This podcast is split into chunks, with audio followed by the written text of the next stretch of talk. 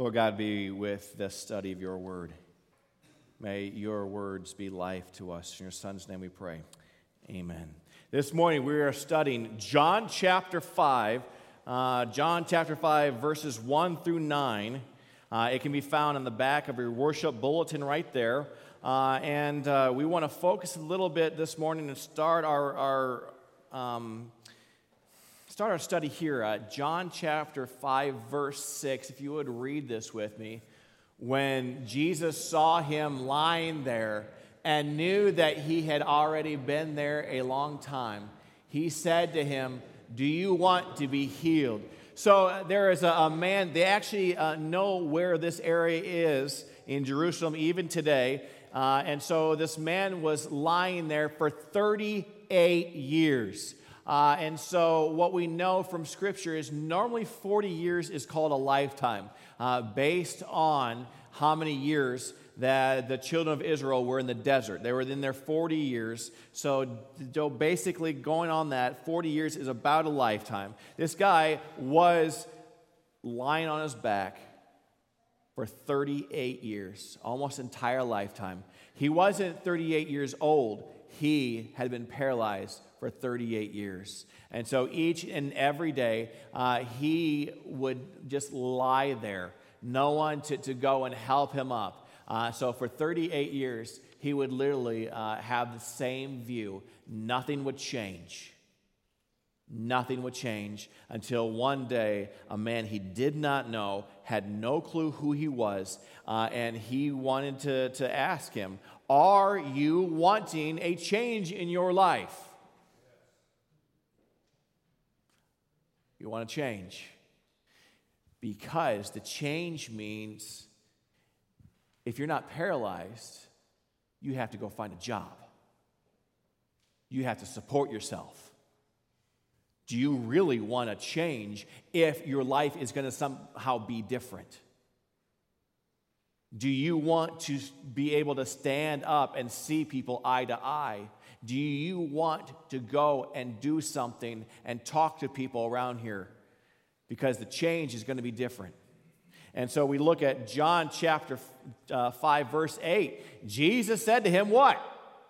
Get up, take your bed, and walk.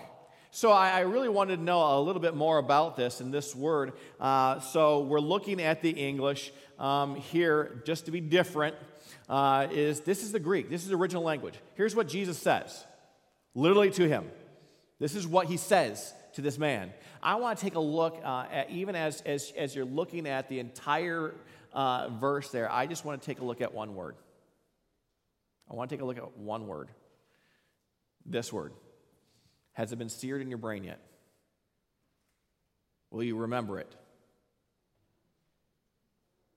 This is uh, the idea that, that agare, agarai, agarai.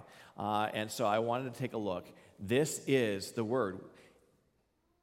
We translate it get up but it has a, a much um, more uh, important implication here. So I looked at, at different places that it was used, and very interesting from Matthew chapter 28. He is not here, for he has. I wonder what Greek word was used here from Mark chapter 16. And he said to him, Do not be alarmed. You seek Jesus of Nazareth, who was crucified. He has. I wonder what Greek word was used here. From Luke chapter 24. And they rose that same hour and returned to Jerusalem, and they found the eleven and those who were with them gathered together, saying, The Lord has it's almost like being there on, on the first Easter. He has risen indeed. I wonder what Greek word is used there. All three different places use this one word that Jesus says, get up, he's rise.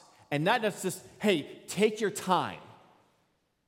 The, the, the sense of the Greek word is right here, right now, get up.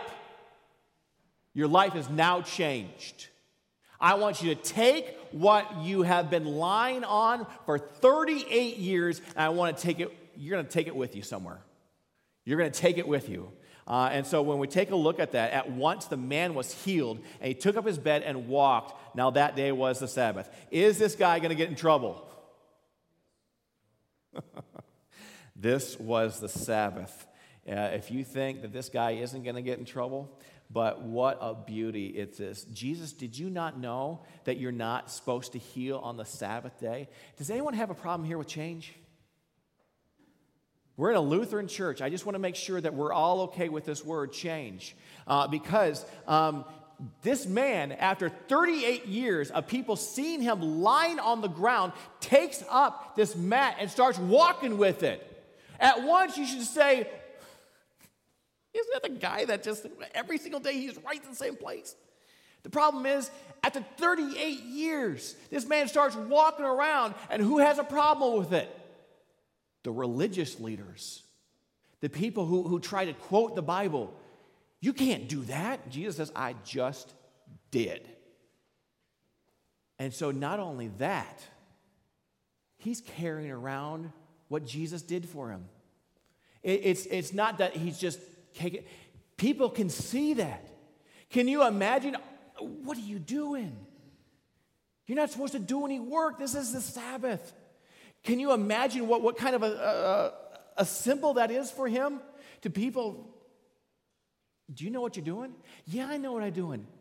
I laid on this for, for 38 years, not being able to move. Can I tell you about the man? I don't know his name. He just comes up to me and says, Raise up, rise, get going. You're supposed to continue to walk with this and continue to walk. I know it's a Sabbath day. I just can't help it. This guy just told me to walk, and for the first time in 38 years, I can walk. And if I have to carry this around and for everybody to ask me, what the Lord did for me just because I'm going to carry my bed around. That's what I'm going to do. I'm going to glorify God. So the question is are you wanting a change in your life? Are you wanting a change in your life? Because the problem is, does everyone like things exactly the same every does everyone eat manna every day?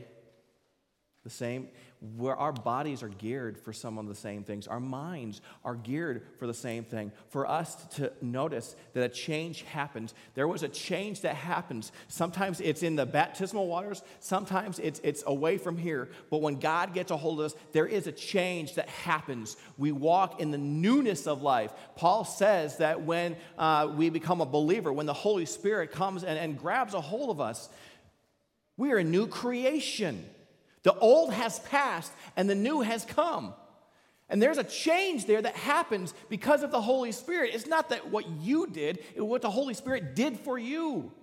And so it, it's, it's kind of like David. It's like, what do I do? Is my cup half full or half empty? It's not either of those. It's erupting, it's overflowing. What God has created in me is spilling out to everyone I meet. And David, especially David, had a small problem with that because he knew, he knew something about himself. He knew deep down inside he needed someone more in his life. And it's only because of the Holy Spirit that he could really out and live. And he struggled with who he was as a person. He knew that, that he was not right before God. And yet he wrote his letters God, I need you. He would question God at the very beginning of that chapter, but by the end, saying, Lord God, I know my place. And I want to stand before you one day. I want to stand before you one day, the act of standing, so that I can get on my knees and literally look at you and say, I lived out a life to give you glory.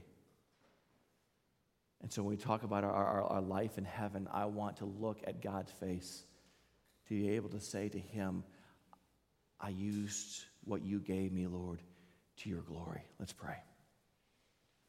Uh, Lord God, Heavenly Father, on this day, on this day, we remember, Lord, that we are here by what you have done for us. And Lord God, that is a struggle because we have our own battles in our minds, in our life. Lord God, hopefully we have come here in this place because that is what we need to help battle with us. We ask you to do the battling for us, Lord, on our hands and our knees. And this day we thank you, Lord, for the men and women in the service. We thank you for those, Lord, that have secured our freedom, that we can simply stand here and meet here today as free men and women. Lord God, help us never forget that, that by your mighty hand you lead us. In your son's name we pray. Amen.